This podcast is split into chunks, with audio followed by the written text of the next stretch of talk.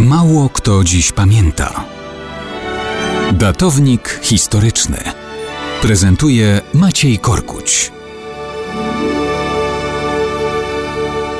Mało kto dziś pamięta, że 17 marca 1921 roku Sejm Ustawodawczy uchwalił Konstytucję Rzeczypospolitej Polskiej. Preambuła, będąca integralną częścią tego dokumentu, głosiła: W imię Boga Wszechmogącego My, naród polski, dziękując opatrzności za wyzwolenie nas z półtora wiekowej niewoli, wspominając z wdzięcznością męstwo i wytrwałość ofiarnej walki pokoleń, które najlepsze wysiłki swoje sprawie niepodległości bez przerwy poświęcały, nawiązując do świetnej tradycji wiekopomnej Konstytucji 3 maja, dobro całej zjednoczonej i niepodległej matki ojczyzny, mając na oku a pragnąc jej byt niepodległy, potęgę i bezpieczeństwo oraz ład społeczny utwierdzić na wiekuistych zasadach prawa i wolności, pragnąc zarazem zapewnić rozwój jej sił moralnych i materialnych dla dobra całej odradzającej się ludzkości, wszystkim obywatelom Rzeczpospolitej,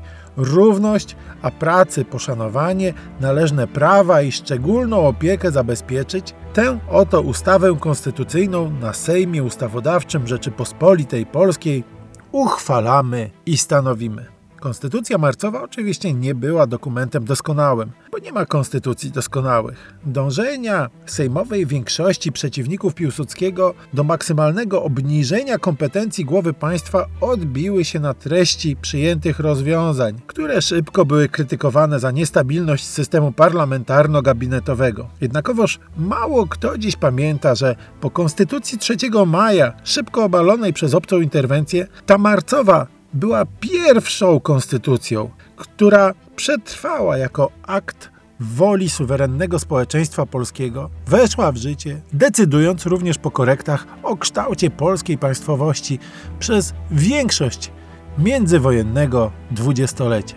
I choćby z tego powodu warto o Konstytucji Marcowej pamiętać jako o ważnym dokumencie naszych dziejów.